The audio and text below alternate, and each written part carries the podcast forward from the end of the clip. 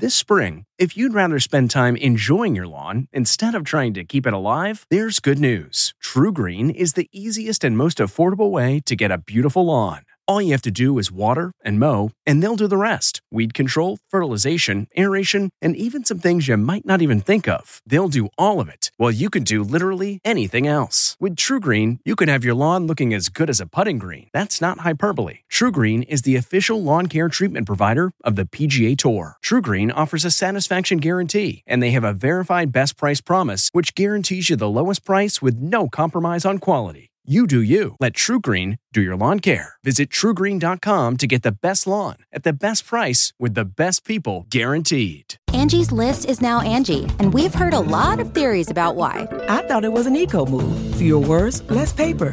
No, it was so you could say it faster. No, it's to be more iconic. Must be a tech thing. But those aren't quite right. It's because now you can compare upfront prices, book a service instantly, and even get your project handled from start to finish. Sounds easy. It is, and it makes us so much more than just a list. Get started at Angi.com. That's A N G I, or download the app today.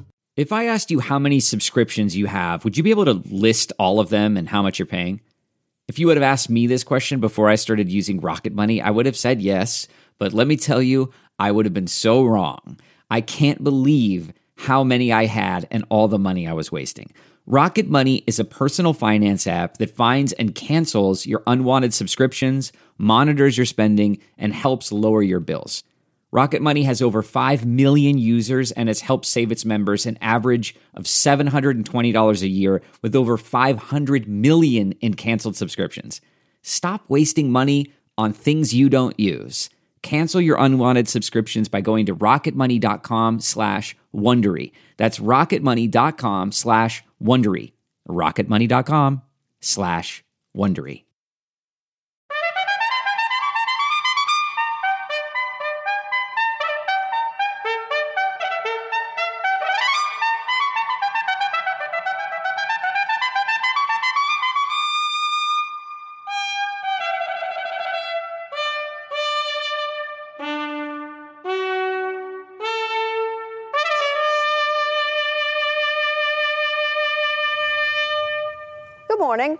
And happy Labor Day weekend. Charles Osgood is off today. I'm Jane Pauley, and this is Sunday morning. We Americans will be spending this holiday weekend in any number of ways and in any number of places. Some of us may even be spending the weekend quite literally up in the air. Lee Cowan has been watching some airborne adventurers and will show us why they're so high on ballooning. In a world full of extreme sports, hot air ballooning is a quiet, almost silent departure. But that's not to say it's not exciting. There is an adventure aspect to ballooning. The only thing certain about today is where we're taking off. Where we land, who knows? In short, if you get in that basket, you better not make any plans. And frankly, why would you want to? Up, up, and away ahead on Sunday morning. He's a show business legend with a long standing connection to this particular holiday weekend. He's Jerry Lewis, of course. And this morning he talks with Tracy Smith. Jerry Lewis has more than five dozen movies and an Oscar to his credit. But even now, at 90, it's hard for him to sit still. So uh, I have to ask you this question. You working? yes, all the time. Go, Tiffany! The Labor Day legend, Jerry Lewis, later this Sunday morning. Space, the final frontier, is where the Star Trek saga has been unfolding for the past half century. And as of now, at least, there's no end in sight, as Faith Salie can attest. Star Trek, the pop culture phenomenon, is celebrating its 50th birthday this week. Quite an achievement for a show that was almost forgotten. We were on for three years and then we were canceled. And that was the end of it. You thought. So I thought. The Not So Final Frontier, later on Sunday morning. All washed up is a story from our Bill Geist, all about one of the world's oddest but cleanest pastimes. Folks, this Speed Queen is top of the line. But I don't know if I'd call it collectible. Which way to the machines? But these guys do. Oh my gosh, what's best for permanent press, John? Oh, wow. Washing machines are their passion. These have personality. There's that burping action. For me, I've always been fascinated with these machines. I waited my whole life for this. Meet these magnificent men and their washing machines later on Sunday morning. Mo Rocca salutes the tongue twisting science of vexillology.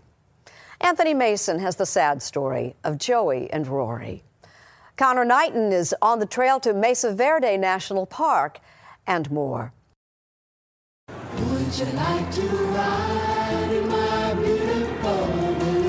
Next, up, up, and away. All decks go to full alert. And later, space, the final frontier. Welcome to Play It, a new podcast network featuring radio and TV personalities talking business, sports, tech, entertainment, and more. Play it at play.it. Up in the air is where you'll find fans of one particularly buoyant sport refining their skills just ahead of their big annual gathering next month. But it's going to take a lot to top their last get together, as Lee Cowan shows us in our cover story. They arrive long before dawn, rubbing the sleep out of their eyes, some on foot, others with trailers in tow. It's a dark pilgrimage, but it doesn't stay dark for long. Off in the distance, what look like giant multicolored turnips start to awaken, fed by the blue green belch of a propane dragon. Three, two, one. By sunup, gravity is given a pass, and the spectacle everybody came here to see finally lifts off the ground and floats away on the wind. Every October for the last four decades, the Albuquerque International Balloon Fiesta Say hi. Hello. turns the skies over New Mexico into a kaleidoscope, a feast for the eyes, the heart, and for some, their soul. You fly in an airplane and you're looking at a little bitty hole. You fly in a helicopter and you got you got all this noise and you can't hear. You fly in a balloon and you got a 360 degree view of everything that you see. It's probably the closest thing to being a bird that a human being can do. The sheer scale of it is overwhelming. More than 500 hot air balloons are all in the air at the same time. Crowds cheer as the balloons lift off one by one in a colorful wave, some just seconds apart. It's a delicate dance, all choreographed by so called zebras. They're dressed that way so the balloon pilots can see them in what looks like organized chaos. I'm like a kid in a candy store when I see the balloons all up in the air. I love it. As spectator sports go, the balloon fiesta is pretty laid back. In fact, the best way to watch it is on your back to prevent a kink in your neck. I'm just so happy to be here. The balloon fiesta has been on Susan Brooks' bucket list for years. She came to see this heavenly sight all the way from North Carolina. I say, God, thank you, because He has blessed us with a beautiful world. And I said, it's just another way that we can see it. And I just, I love it. I just absolutely love it. Ballooning was man's first form of flight. It happened in Paris in 1783. The Montgolfier brothers believed that it was actually smoke that caused things to rise. Although they were wrong, they did get quite a ride, says historian Troy Bradley. Didn't get a lot of lift, but they uh, they got enough to get it up uh, to probably have a, a spectacular view. And uh, coming back and telling stories of this aerial view had to have been pretty remarkable. But at the time, going that high was pretty It's death-defying feat. It right? was exactly, and especially in the uh, in the balloon that they were flying. That's a scary contraption. I'm not sure that I would have wanted to do that. And that's saying something. Last year, he and Russian pilot Leonid Tiukhtyaev broke two world records. They flew their helium balloon farther and stayed aloft longer than anyone, a total of more than six days. But ballooning is not without its dangers. I looked off over there, and the next thing I knew, you saw a big fireball go up. In July, a sightseeing balloon carrying 16 people crashed in Texas, killing all on board. But accidents like that are rare, even among those who use their balloons to compete. All jammed up together, trying to get to the tip of that target. The point of this competition is to maneuver the balloon over a target and hit the bullseye with a beanbag tossed from the basket. There are few better at it than the Hartsell family. It's not hard, you just have to be lucky, see? I wear a belt that's got Indian head nickels around it, I got a silver dollar in my pocket. You just want to be luckier than the other guys. It's a family affair for them. Joe, Okay, well, have fun. and his two sons all fly. The rest of the family help out on the ground. Next generation pilot. They're all about exposing newcomers to the sport, and it is a pretty easy sell. Well, Lee, it's enough pressure. Looks like you're not getting out of flying. Judy Nakamura has been piloting hot air balloons for almost a decade. Okay, let's let's hit it. You guys ready on top? Although before she took us up, she had a confession to make. And here's the funny thing: I'm afraid of heights. No, you're not. well, Are I just really? don't look down. Yeah, but I wasn't going to tell you that till it was all over. She's a fan of the truth. She has to be. How are you going to fill the hole?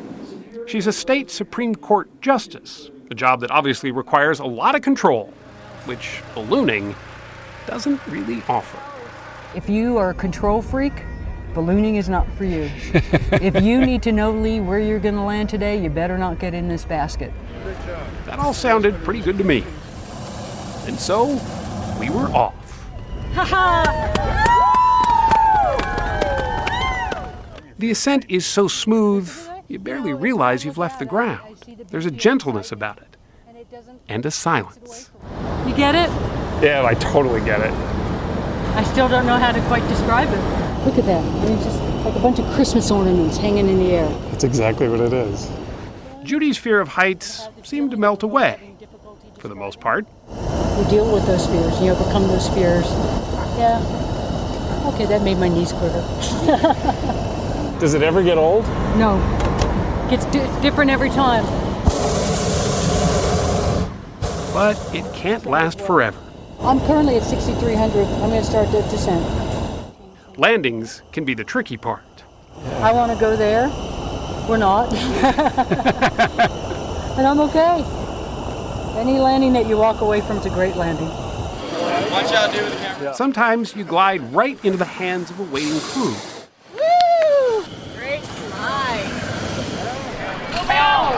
Other times, the ground comes up to meet you pretty hard. And sometimes you come down and you don't always stay down.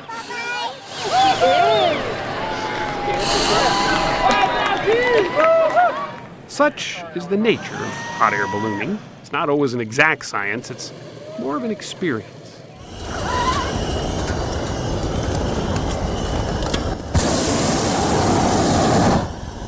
Welcome to ballooning. That was awesome. That was great. Thank you so much.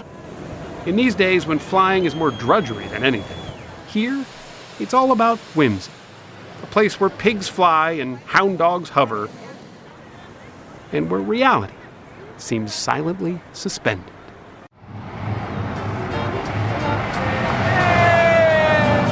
A Sunday drive in an Edsel is just ahead.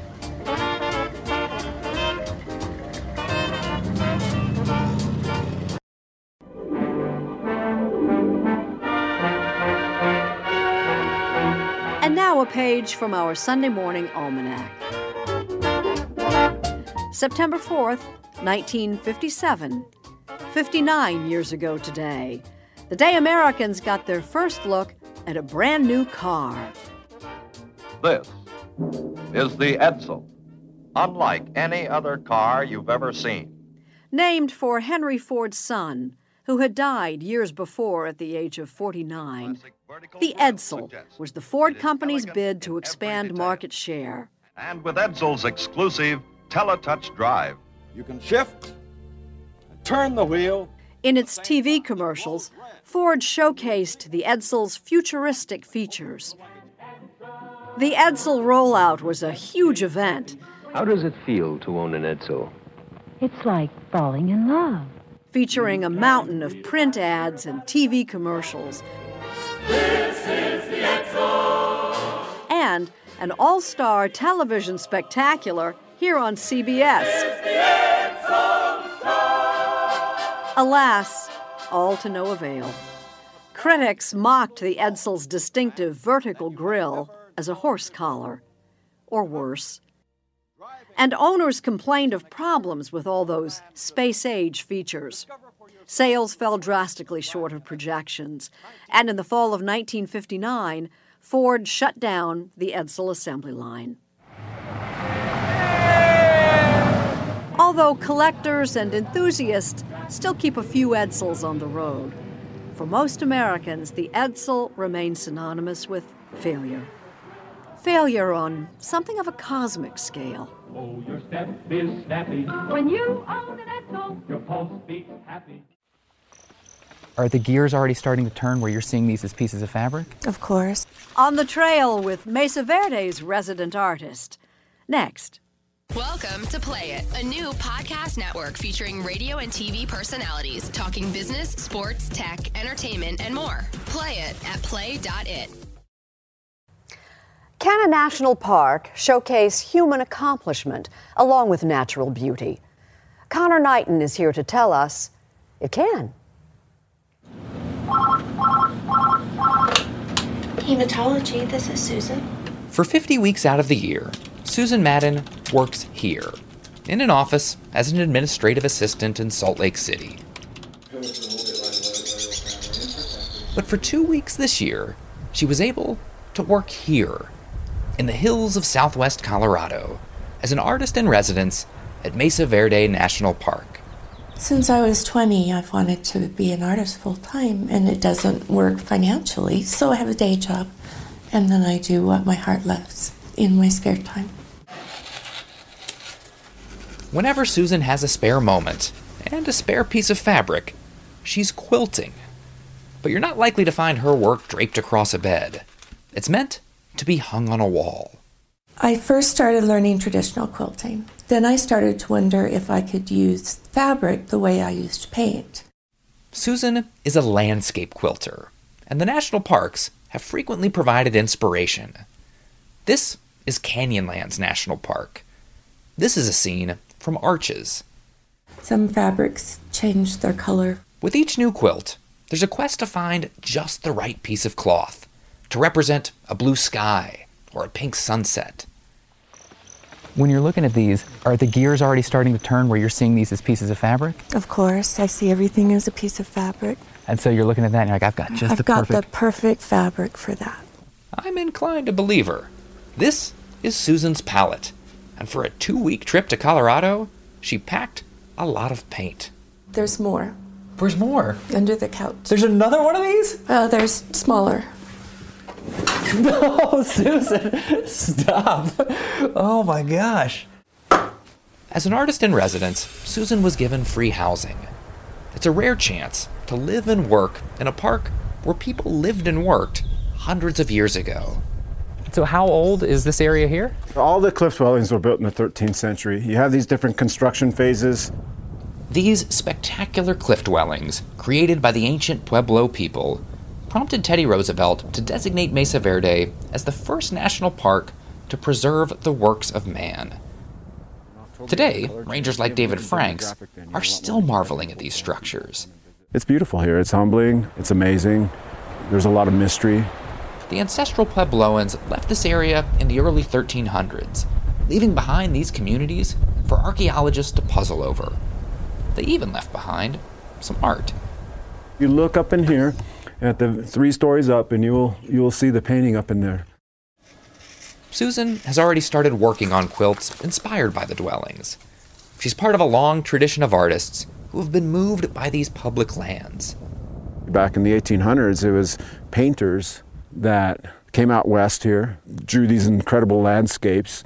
That caught the interest of people back on the eastern part of our country. Hey, you might want to go see this. You might want to save these, you know. So while I was there, I did a sketch. Today, several parks have artist in residence programs. Whether it's painting or photography or fabric, there's something about these places that makes people want to create. That's the common thread. At present speed, our ETA is 3 hours 4 minutes, sir. Ahead, Star Trek, still boldly going after 50 years. And If there's anything that you have on your bucket list or. I, I want to be a Viking.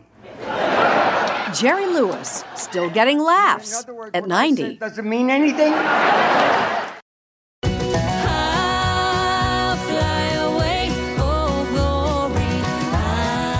I'll Fly Away oh, by Joey and Rory, who rose from unknowns to winners of the ACM Award for Top New Vocal Duo a few years back. What's happened since is a story we're calling With Love. Here's Anthony Mason.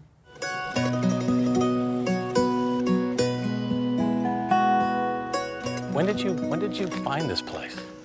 Well, I was driving from Nashville down this road in 1999 and I saw a homemade for sale sign. Rory so- Feek spent 14 years on this farm in Pottsville, Tennessee, with his wife Joey. When their country music career took off, they converted their barn into a concert hall. They'd say, Ladies and gentlemen, from clear across the parking lot, Joey and Rory. And we would walk on stage, and it was special. It was so good.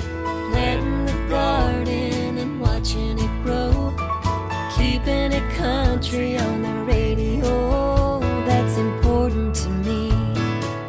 But early this year, just as their album, Hymns That Are Important to Us, debuted atop the country chart, Joey lost a two year battle with cancer. She was 40. You had time to prepare for this in a way, at the same time, nothing prepares you for this? I, I don't know if I expected it to be as heavy as it is because we had so much time to prepare for it. But I think it's that heavy when she's that wonderful. Softly and tenderly.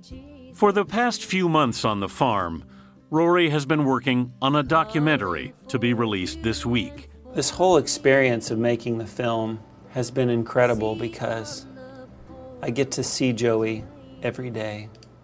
To Joey with Love is the story of their relationship. Our first date was on Valentine's Day in 2002. Joey worked at a horse vet clinic, and I was a songwriter. Rory was a single father with two teenage daughters when they met. She kind of picked you out, didn't she? My wife stalked me. That's what, that's what she says. She actually saw me play at a songwriters night in Nashville at the Bluebird Cafe. Yeah. You know, that's proof that there's a God because there's no way I could have landed that girl without his help. Liar, liar, did you buy her whiskey all night long? In 2008, a friend persuaded them to audition for the CMT show Can You Duet? The whole time I just said, no, this is not going to happen. This is not going to happen. They're not going to let a 42 year old man in overalls stand next to this beautiful girl and have a career. When she said, You see that guy in the baseball cap? I'd like to spend some time with a boy like that. They came in third and soon had a recording contract and their own TV show on the RFD network. I hear a baby's heartbeat. Then in 2014, their daughter Indiana was born with Down syndrome. 13 weeks later, at Joey's checkup, doctors discovered cancer in her cervix. She had extraordinary optimism through all of it. She just believed God has a bigger plan, that everything's going to be okay, even if it's not okay. Joey's surgery first appeared to have removed the cancer, but it came back. She fought to see her daughter's second birthday. How did how did you feel when she finally said, "I just can't fight this battle anymore"? I think she knew I was ready. Mm-hmm. I wasn't. You weren't as That's ready as you only- thought you were. No, I wasn't as ready. None of us are. Still not. It's been, I don't know how long, five months, and I'm still not quite ready. That's the biggest thing I struggle with is I still walk around thinking, she's really not here. She's really not coming back. Amazing grace, how sweet the sound.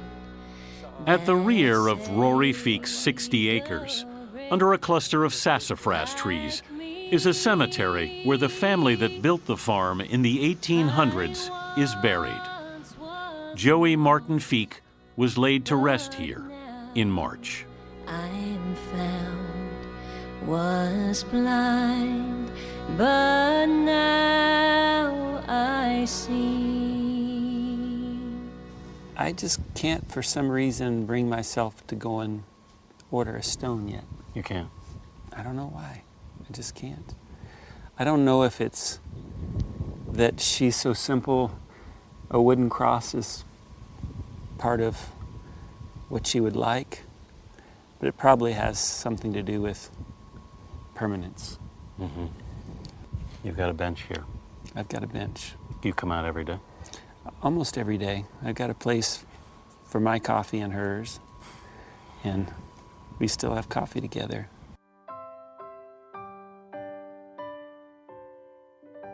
How is Indiana doing? Indy's doing really well. She'll just sign Mama and say Mama every once in a while, but usually it's in the car because she wants to hear Mama sing. And what if I hadn't felt your kiss? What if my heart didn't fall? Are you still writing music? No. I don't want to be on a stage without her. That's what I'm thinking about right now. It wasn't something that I loved that much to be on stage performing. She loved to be on stage performing, and I loved to stand next to her. I just had the best seat in the house to watch the world discover my wife. I'd rather have something to forget than nothing to remember.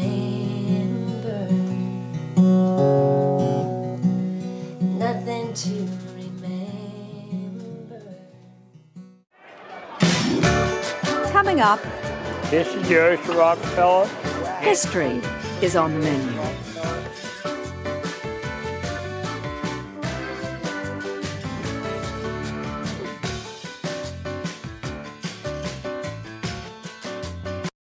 Welcome to Play It, a new podcast network featuring radio and TV personalities talking business, sports, tech, entertainment, and more. Play it at play.it. Last Monday, the people of New Orleans marked the 11th anniversary of Hurricane Katrina.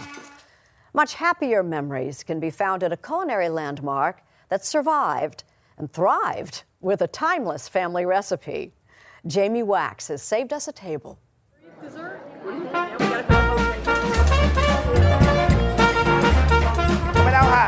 To be known for indulgence, history, and ceremony in a town like New Orleans, you have to be the genuine article. Antoine's is that, and more.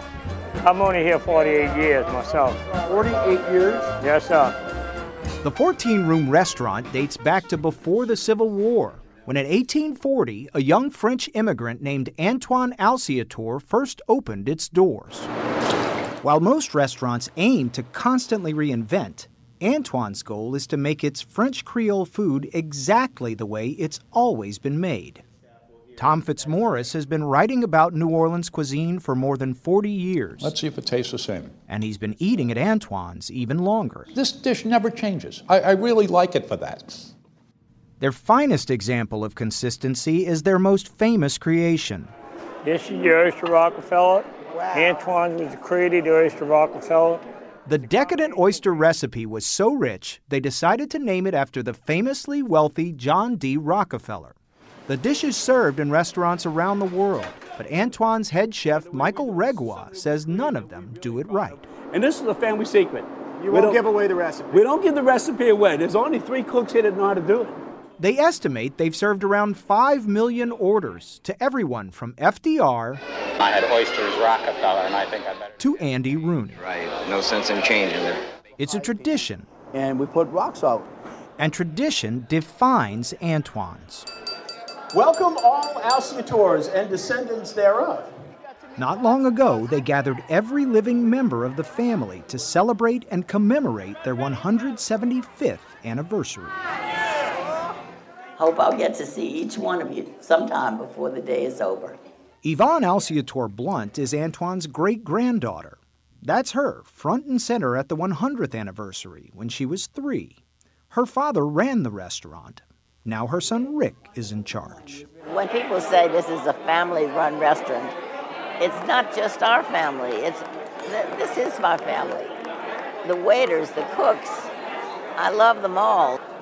That sense of family even extends to the guests. How are you doing, Miss Catherine? Watch Michael Howard and his family greet their waiter as they first walk through the door. Hey, Daddy. How are you? Nice to see you. Good to see you. Come on, let's go. In most other restaurants, in most other places, waiters have sections, say, of a dining room. And if you sit in that section, you get Charles or Harry or Joe or whatever. Here, once you have a waiter, that's your waiter from then on. Pick it up. Charles Carter is a third generation career waiter at Antoine's. And in full disclosure, he's also my family's waiter. Old fashioned? Uh, Jack Daniels old fashioned Yes, sir. great. Thank got you. Charles's father, Val, was the Howard's waiter for years. And now Charles is their waiter. Every birthday, every major academic event, we celebrate here. The one person who's always here is our, is our waiter. He's the one constant member of our family. And I don't think any of us could actually discern um, that Charles is not actually blood to our family. That's why when Charles's dad, Val, was diagnosed with cancer, the Howards, who have doctors in the family, called in every favor they had. It ended up buying him a few more years. Did you have an opportunity to feel like he was proud of you and what you were doing here? I, uh, he, he told me uh, on occasions that he was proud, but I do remember remember when I uh, when I served the Greek Orthodox Pope. It was right before he, he passed away, and I called him uh, and I told him that evening, and uh, he, he did. He said he was he was proud. Charles's own son is just learning how to walk, you can't have the shoe polish. but Charles hopes he might decide one day to work side by side with his old man, too. This isn't a job, this- this is a career, and we do spend our lives here. And we're able to take care of our children, you know, our families. They do well for us. So. Food critic Tom Fitzmaurice. This restaurant is my favorite restaurant. I would not tell you they have the best food in New Orleans. I wouldn't tell you they have the best service or the best wine list or the best really anything. But you put the whole package together, it's hard not to love this place. A New Orleans landmark. Elegant, a little saucy, and aging gracefully.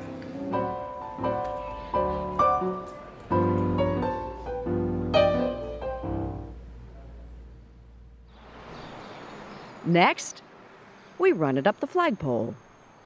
With its broad stripes and bright stars, our nation's flag demands respect. But ask an expert, which is to say, a vexillologist, and it turns out that all flags are not created equal. Mo Rocca takes a closer look at flags. Pop quiz. What does your city's flag look like? Admit it, you probably didn't even know your city has a flag. What I want is for people to love their flag. Roman Mars loves flags. He's host of 99% Invisible, a hit podcast all about design. But he says city flags may be the worst designed things you've never heard of. Hialeah, Florida? Really? Milwaukee's flag? Ouch, turn away. As for San Francisco, the city he makes home, well, its flag isn't much better. The obvious things are take off the words. I would stylize the phoenix a little bit more. Mars collects flags he likes, from Ohio's It's the only non rectangular flag in the Union. to that of Zheleznogorsk, Russia. This was a secret Russian town that uh, made weapons grade plutonium, and so they had this as their flag a Russian bear splitting an atom. An expert on flags is called a. A vexillologist. A vexillologist. Sorry, a- sorry. a- it's a mouthful. That's vexillologist with an extra lull in the middle. So the study of flags is Vexillology. The North American Vexillological Association's Guide to Flag Design, Good Flag, Bad Flag, delineates five key principles. The first one is keep it simple, that a child should be able to draw it from memory. The second one is use meaningful symbolism. Third one is use two to three basic colors. The fourth one is no lettering, no writing of any kind. And the fifth one is be distinctive or, or be related in, in sort of a group of flags. For example, the Scandinavian countries all have an offset cross. Remember, a good flag makes a clear statement when seen from hundreds of feet away, even at sea. Pirate flag, skull and crossbones. The Jolly Roger. Totally works. Doesn't it? It's a great piece of design because what it was meant to do was to scare people so much that they didn't fight. You see this flag, you respond with this flag. yeah, exactly. exactly. Last year, Mars gave a TED talk on city flag design. So here's a bunch of flags again. Uh, vexillologists call these SOBs, seals on a bed sheet. And if, if, if you can't tell what city they go to, yeah, that's, that's exactly the problem. It inspired efforts in dozens of cities to redesign their flags, from South Bend, Indiana, to Bowling Green, Kentucky. But as hopeless as these flags may seem, they can't compare to Pocatello, Idaho's, which the North American Vexillological Association declared the worst city flag on the continent. It violates all the principles of good flag design. And this from the man responsible for its design, Greg Gunter. One of the things that the North American Vexillological Association took issue with was the use of both a copyright and a trademark. Absolutely. To be fair, Gunter's marketing business designed the artwork as a logo for a city pride campaign back in 2000. This art was never intended as a flag. Exactly. It- it- somebody literally ran it up the flagpole. They did literally run it up the flagpole. Ironically enough, it flew over, are you ready? The sewage treatment plant. So That flag was taken down years ago, and a local committee is now working on a redesign. It's an issue the entire city is rallying behind, including Mrs. Delonis' fourth grade class. So, yesterday we talked about the five characteristics of a good flag. We asked these young Pocatellans for some of their ideas. I drew a potato for the state vegetable. I drew two of the blue lines. One represents the sky, and one represents the river. And this is Chief Pocatello. And the black triangles represent the mountains in Pocatello. Pocatello plans to reveal its new flag early next year. As for Roman Mars, oh, he hopes one day to see a new flag flying over San Francisco. But for now, he says efforts for a vexillological victory are in vain. The city is not all that interested because, you know, they have a lot of problems to solve. You know, you got to hand it to Pocatello. San Francisco, take note. Pocatello may not have a Golden Gate Bridge, but they get stuff done. Absolutely. Oh, yes. Bill's got coffee on his shirt. Oh, no. Yeah. Just ahead, Bill Geist comes clean. Welcome to Play It, a new podcast network featuring radio and TV personalities talking business, sports, tech, entertainment, and more. Play it at play.it. This is a 1940 Maytag washer. It's also an antique, much admired by a small but determined group of collectors. And for them, as our Bill Geist discovered, this gem is anything but all washed up. Do you consider wash days as nothing more than a chore? Maybe it's time you changed your attitude. Try to be more positive, more enthusiastic, All right, everybody, we're going to go down and do laundry now. more like these guys. Bring your dirties. Oh, okay. Load me up. There we go. They love laundry. Which way to the machines? They can't wait to wash. Oh my gosh, what's best for permanent press, John? Oh, wow. You want to do this one, Mark? You want to try Yeah, this? go All for right, it, get Mark. your laundry. They're members of the Washing Machine Collectors Club. So exciting. It's like Christmas morning. Really? So is this your treasure trove down here? Yes, this is my treasure trove. Come on in, Bill.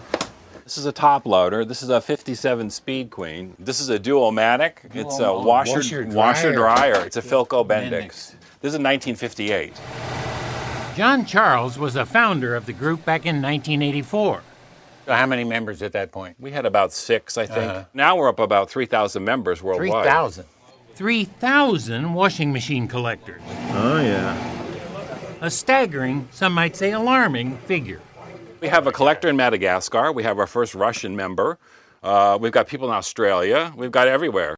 Here we are, Paul. You get to pick a machine Oh, now. Oh my gosh. Members gather regularly We should put some more dirty clothes in here. for what are called wash ins, like this one at John's house near Boston. That's like shaving cream now. Yeah. Anybody need a shave? it just is three days of crazy washing round the clock. I mean, if four in the morning, you got to say, okay, guys, it's time to quit. I Waited my whole life for this. 15 of the faithful brought their dirty laundry from as far away as Canada and Nebraska I love the sound this one makes. to play with the 22 working machines in John's basement. I thought I was the only person that was crazy for appliances like this. And come to find out, when I came across the club, I was like, oh my God, there's more people like me, you know, and it was really nice. This is the Kelvinator. That's rinsing action for you. These have personalities. There's that burping action. For me, I've always been fascinated with these machines. Ooh, this is sleek and. This is my this is my pride and joy. This combo is a favorite. Wow, that's the pounder. That's the pounder, exactly. That's a, The 1957 Blackstone B250 in charcoal with the distinctive and very excellent control towers. Looks like it's going to take off. uh, oh yeah, 1100 RPM. That's the Oh, fastest wow. one that was ever made for a top loader. Really? Yeah. The two are believed to be the only pair in captivity. There we go. Look at that. That's pretty, isn't it? John's other treasure is the 1938 Bendix. It's the first time I've actually seen one of these run. This is like a lifetime moment. which always draws a crowd. They like to watch and watch Come, come look. and watch. Everybody has their most favorite part of the cycle, and What's- everybody's different. What's yours? I like the drama of spin. to me, that's dramatic. I like that. It's drama. It's washer drama, we call it. And green was a much better color than the oh, gold. Between loads, these avid laundrymen chat, Yeah, Matador Red, but that was in the mid 60s. debate, Two dozen machines in my collection. I made 2025. And compare collections. And how many machines do you have? Oh, near 200. 16 washers, 14 dryers. Paul from Canada collects but one color. Turquoise is my color. That's my that's my handle in the club. Turquoise dude. What draws seemingly normal people Wow. to collect big old appliances and do their laundry in other people's basements? We'll let Cal from Maryland answer that.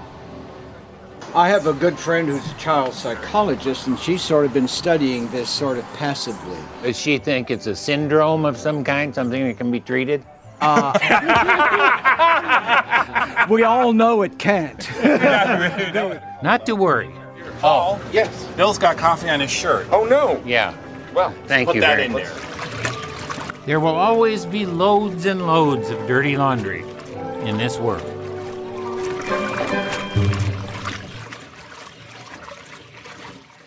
Still to come, I'm telling you stuff I haven't talked about in 50 years. Thank you.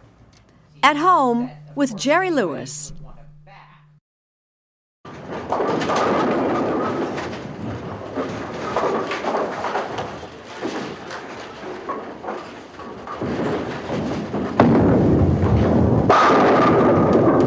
It's Sunday morning on CBS, and here again is Jane Pauley. Classic performances in movies like 1963's The Nutty Professor helped make a legend out of Jerry Lewis. He's 90 now, looking back and looking forward with Tracy Smith. So, how are you? I'm good. I'm I'm uh, I'm getting over not walking. It's rough. It's got to be hard because you are such a physical comedian. Frustrating as hell. But uh, like my daughter said, Dad, would you have liked not to make 90? I said, No, I'm very happy about it. He's a bit less mobile now, but for Jerry Lewis, not walking doesn't mean not working.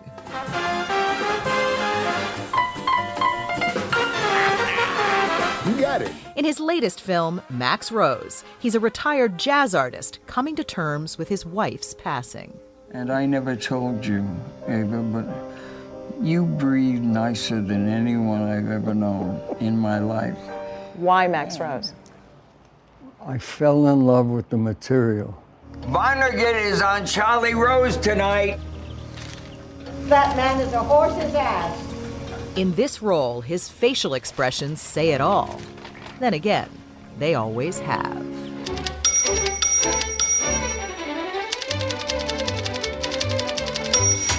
The typewriter scene from 1963's Who's Minding the Store is a good example. Jerry Lewis made more than five dozen sight gag heavy films by himself and as half of what was once the most popular comedy team on the planet. Here comes the band. Oh, what a sight to see. Jerry Lewis and Dean Martin first teamed up in 1946, post war New York. I fell in love with him the day we met. And within weeks, they were selling out shows with their own brand of sex appeal and slapstick. Why are you waiting? I forgot what song we were singing. For you and Dean, it almost seemed like anarchy. Is that the right way to describe it? Yeah, pretty good. That's as good an ex- explanation as I've ever heard. I loved him so much, and I knew how much he loved me. Jesus Christ, I'm telling you stuff I haven't talked about in 50 years. Thank you. We were both six feet tall. I took his shoes one day and put lifts on him so that he would be a little taller than me. Because you thought that was better for the bit if Well- you looked Oh, yeah. younger. You can't do that unless you're feeling it. But after a nonstop decade together, they weren't feeling it anymore. The two parted ways in 1956 and wouldn't even speak to each other for nearly 20 years. You said you loved each other. Did you still love each other when you split up? Oh, sure. Oh, yeah. It just was time? It, it was time for us both. My head keeps spinning. I go to sleep and keep grinning. Martin, of course, hit new heights on his own. Beginning, my life is gonna be beautiful. You rude, discourteous, ego. And Lewis became a top box office draw. understand it. Only this morning, looking in the mirror before shaving, I enjoyed seeing what I saw so much I couldn't tear myself away. Have some, baby? Under his direction, slapstick comedy became performance art. Young man, that vase is worth $7,000. For this scene in 1964's The Patsy, he broke hundreds of vases, training himself to catch them just before they hit. Lewis, who learned his craft on the fly by watching people on movie sets, That is a simple way to remember. wound up teaching a film class to grad students at the University of Southern California. Any questions? Who was in your class? I had Steven Spielberg, about 12 guys from a class of 60 made it in the big, in the bigs, we called it. The really bigs. The bigs, yeah. I'm going to work, kid. All right, places, please.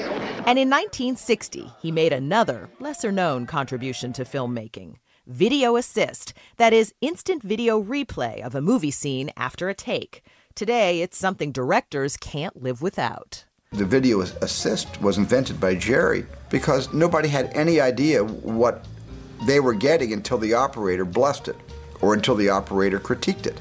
There should be a sign, you know, saying Jerry Lewis invented this. I got my education from film people.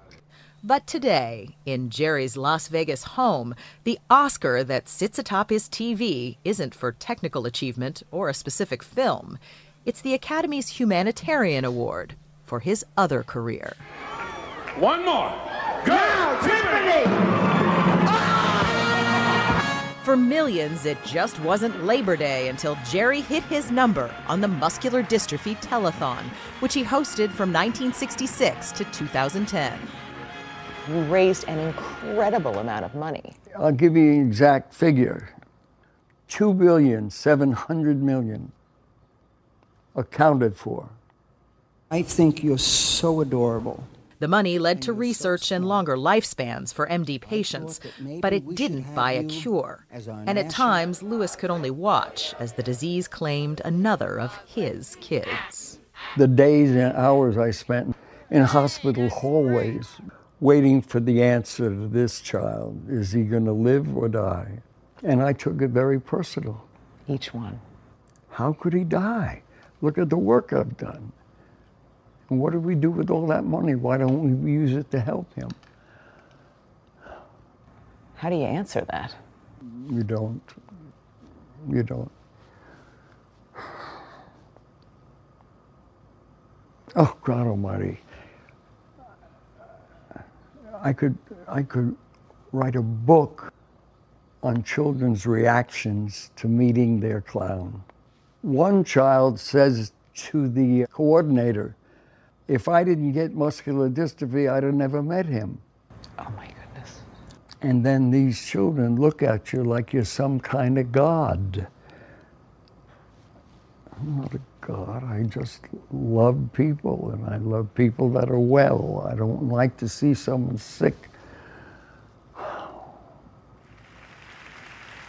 The MDA telethon had its critics, but also had its moments. And one of the greatest happened 40 years ago today, September 4th, 1976, when Frank Sinatra brought out a mystery guest. Would you send my friend out, please?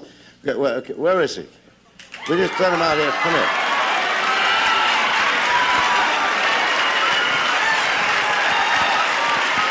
Did you have any idea what he was up to? Everybody knew but me. All right, all right, break it up. Break it up. Martin and Lewis never did get their old act back together, not even after this. Uh, so you working? But they stayed close until Dean Martin died on Christmas Day in 1995. You can't write love off or put it on hold. It stays with you until death. And I don't know it doesn't continue. That's the thing. Do you still think about Dean now? Oh, sure. There isn't a day I don't think about him. And the fact that he left and died, I can't believe how bad I was that he died on me. I knew he would do it. So uh, I have to ask you this question. You working? yes. yes. Christ, all the time. Do you know what a wrench is, sir? A wrench? That's where Jewish cowboys live. A, a wrench. The twice married father of seven is still performing live with no plans to quit. Is there a goal you have now? I want to live a little. You want to live longer. a little, live a little longer? Yeah. What's a little longer? Well, I'm 90. I figure maybe four or five would be nice. In the twilight of an unforgettable life, all Jerry Lewis really wants is a little bit more.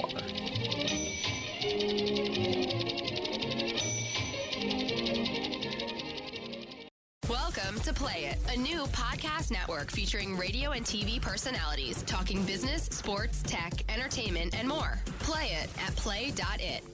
So, what's a genetically enhanced girl supposed to do when she wakes up from a long sleep? Point to one of those little specks of light out there, pack a bag, and go make a life for herself? Uh, yep, that is our own Faith Salie, appearing in the 1990s TV series Star Trek Deep Space Nine. Star Trek's exploration of the final frontier has spanned five decades now, with more to come, as Faith explains.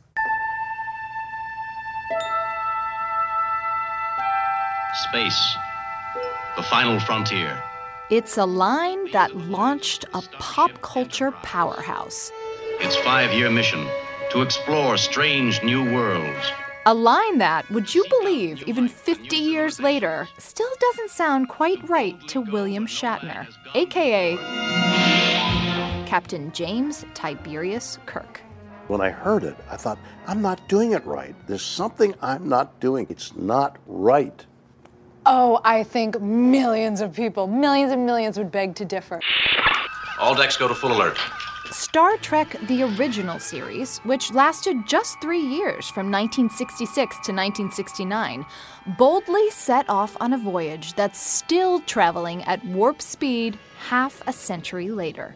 50 years ago, when you. Did you say 50 years ago?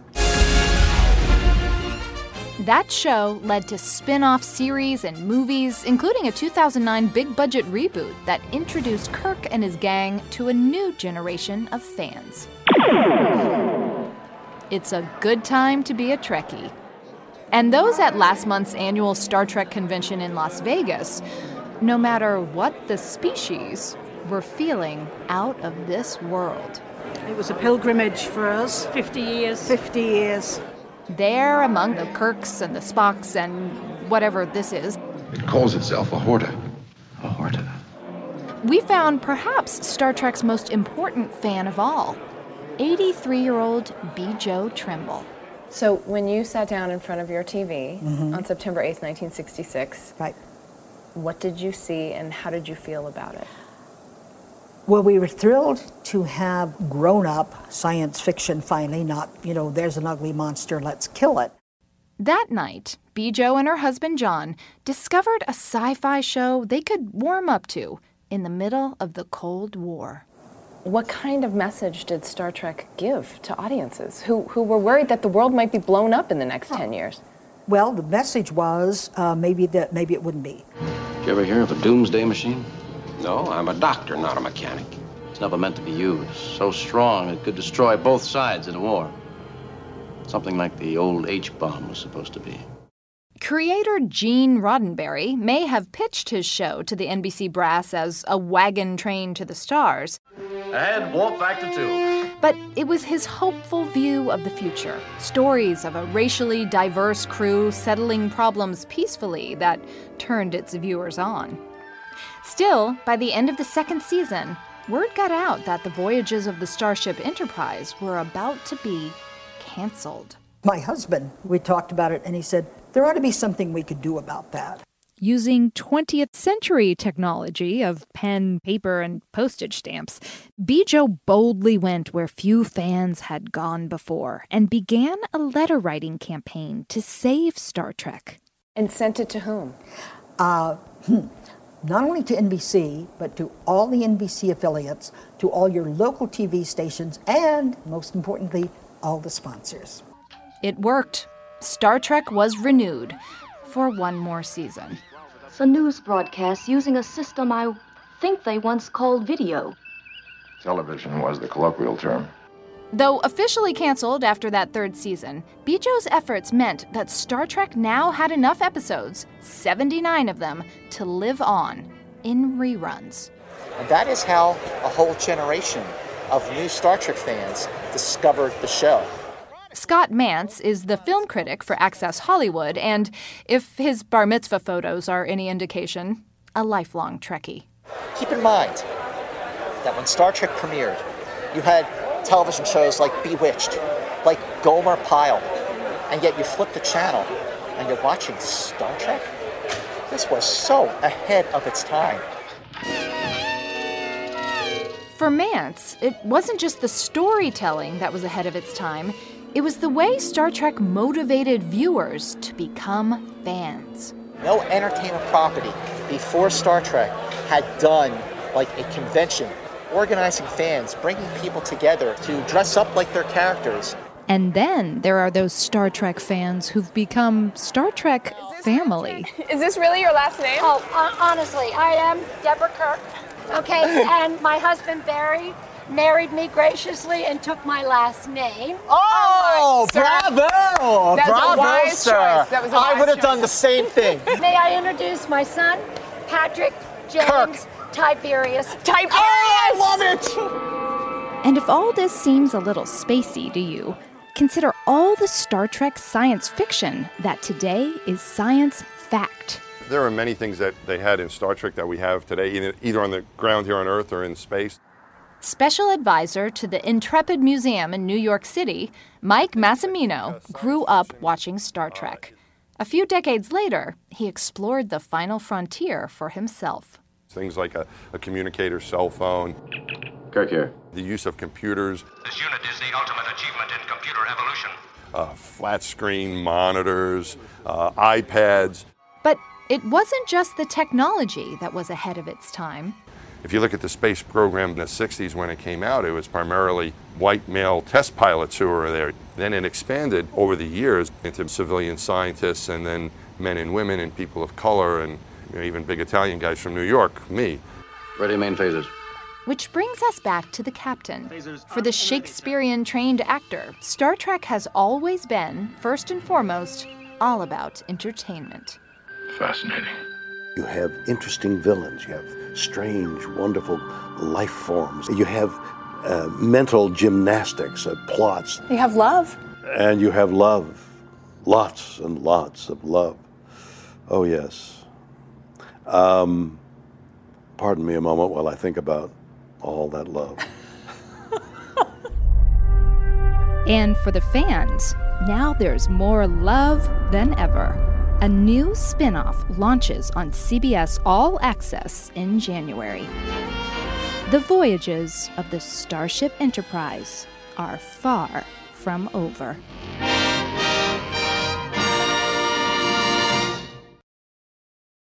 I'm Jane Pauley. Please join us here again next Sunday morning.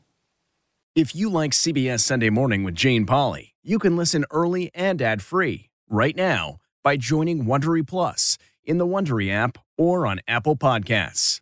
Prime members can listen ad-free on Amazon Music. Before you go, tell us about yourself by filling out a short survey at wondery.com/survey.